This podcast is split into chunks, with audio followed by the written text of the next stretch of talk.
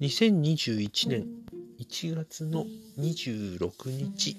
えー時刻は夜の10時20分頃です。えーいつだったかの回で、まあ、優先順位を決めて、それにつぎ込んでやったっていう話をしたかと思います。で、僕が何をしたかっていうのは、えっ、と、スナック平愛の高取屋会の第2回を見てくださいなんて話をしたかと思うんですが、えー見ていただいた方は分かる通り、あの時何をやったのかは、あの脚中の文章を作っていました。そして、第2回の中盤から、えっ、と、第3回、山のような脚中が、えー、と画面を覆い尽くしてたかと思いますが、あれも、えーほぼ全部というか、えーと第2回の中盤以降かな？は全部僕が、えー、と曲中を作りました。そして、えー、とこの配信のちょうど直後ということで、えー聞いていただいている方は、えーこれの2日後の、えー、と高取屋会最終回第4回も、えー、とたくさんの弾幕 客中の弾幕が、えーいろいろが、えー、と YouTube 見ている方は飛び交ってると思うんですがあれも、えー、と僕が作ってます。何個作ったかな？もういや3回分合わせるともう50くらいになるんじゃないかな。よくやりましたね我ながら。でもうなんというかもう読ませるつもりもない字幕とかって。いう話もされていやまさにその通りだなと。もう蓋開けて見てみるとなんでこの字幕作ったんだろうっていうぐらいまあ YouTube 見てる方じゃないと読まんよなっていう。どちらかというとあのそんなにその話してる単語をこの人は何を言ってんだろうっていうのをあまり追っかけるわけではなく、まあ、もしくはそのググって調べるということではなくああなんか楽しそうな話をしてるなっていうのを多分楽しんでいただいてるんだろうなと。いうふうには思ってはいるのでまあまああった方が良かったかぐらいの感じではいてまあまあでもあのやってて楽しかったんでまあいいかなとは思ってはいるんですけれども。でじゃあなんであの字幕を作ったのかっていう話になるとまああないとほとんどわかんない単語が飛び交ってたからねなんて話をされたんですが。じゃあそのわかんない単語があると不親切なのかどうかっていう話を考えると実はそうとも言い切れないというか。そうとも言い切れないのは何でかっていうと今回っていうところの字幕がなかったとしてなかったとしてももちろん番組としては成立するんですけれどもでもあってそれが読まれないもしくはあまり読まれ読ませるつもりもないものだとしてもでもないと構造上変なことっていうのもやっぱり存在するんですよね。別の事例でいくと例えばビジネス書なんか一番分かりやすいかと思うんですけれどもよく、うん、とフライヤーをはじめとした要約のサービスなんかだと、えその本の趣旨もしくはどんなことが書かれているみたいなことをより簡潔に分かりやすく説明するっていうことをやっていてであの文章を読めば確かに対要するに大枠の意味はまあつかめる。そういう良さはあると思うんですね。で実際にビジネス書を読むときにまあ初めにを必ず読めとか目次を絶対読めとか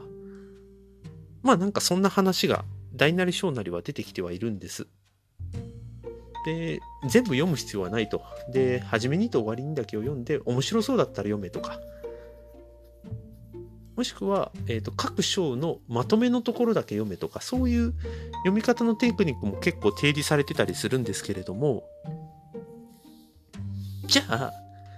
読者のみんながそういう風な読み方をするとして果たしてじゃあ途中のあまりみんなに読まれない文章を書く必要がないのかというと書かないと本として成立しないんですよね。当然その本の趣旨。例えば、えー、雑談力とかうんそうだな。えっ、ー、とプレゼン力とかそういういわゆるテクニック系の本だと確かにテクニックのところだけ読めばまあそれはそれで使える部分はあるかと思うんですけれどもでもなんでそういうテクニックが必要なのかとかなぜその著者はそういうテクニックを伝授できるのか。もしくはそのテクニックってなんでそこまでして訴えようと著者は思ったのかみたいなことは実は本の中で書いてあるケースが多いんですね。まあ足りない場合もあるんですけど。まあそこに関してはまあいろいろうんと書いてあったり書いてなかったりっていうのは本によって違うんですがはっきり言えることは一応書いては、えーと、構成上書いては、まあ、過不足あるなしは含めて、えー、もう考えても基本的には存在はしてるはずなんですだから単純に皆さんが読まないだけ読まないんだけれどもないと成立しないものっていうのがやっぱりあるんだっていうことなんですよね。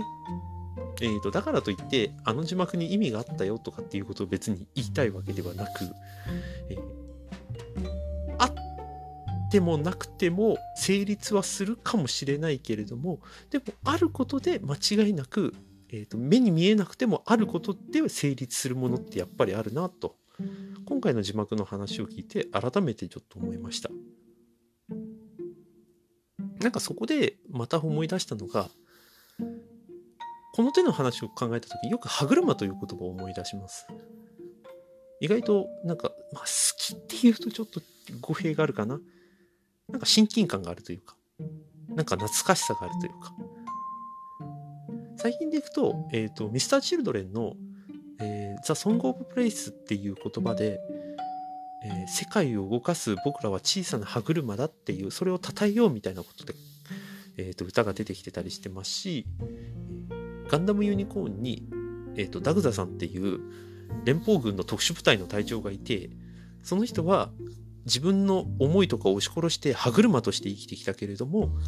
本当は、うん、と世の中の違和感に関して言いたいこともあるしちょっと胸の苦しいものを抱えてたりもするでも歯車には歯車の意地があるって言って最後主人公のバナージュをかばって死んじゃうんですけれどもそこら辺のかっこよさみたいなのを未だに覚えてるからっていうのも、もしかしたらあるのかもしれないですね。なんか歯車って、なんていうのかな、それこそ会社の部品とか、えー、使い回しが効くとか、交換ができるみたいなニュアンスが伴われている時もあるし、俺は歯車じゃないんだ、人間なんだよみたいな話も昔のドラマにはあったような気もするっちゃするんですけれども、でも、もう今となってはそこにも多分価値がある。ましてやその歯車じゃないと動かせない機会があるっていうこともやっぱりあるのかもしれないしむしろその歯車にこそ、えーと、価値があるみたいなところが、えーと、多分下町ロケットの論調なんか多分そういうところなのかな。ね。あの職人が精魂込めて作ったネジが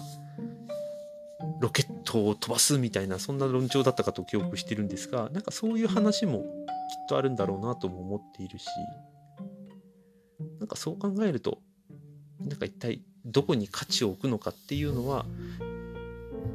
その時々によって変わることも含めてやっぱりどこか僕らはその都度見ていったり、まあ、設定したりそれこそ認めたりっていうことをしなきゃいけないんだろうななんと。また字幕の話に戻っちゃいますけど、あの字幕やってると、実はあやふやな知識のところも結構あって、意外と楽しかったです。まあ、さっきも言いましたけれども、あの短い、短くはないんだけれども、あの中でまとめるのって、意外と難しかったのもあるけど、意外と楽しかったっていう。あ、ちなみにあの、この字幕、あの高取屋会の次のあの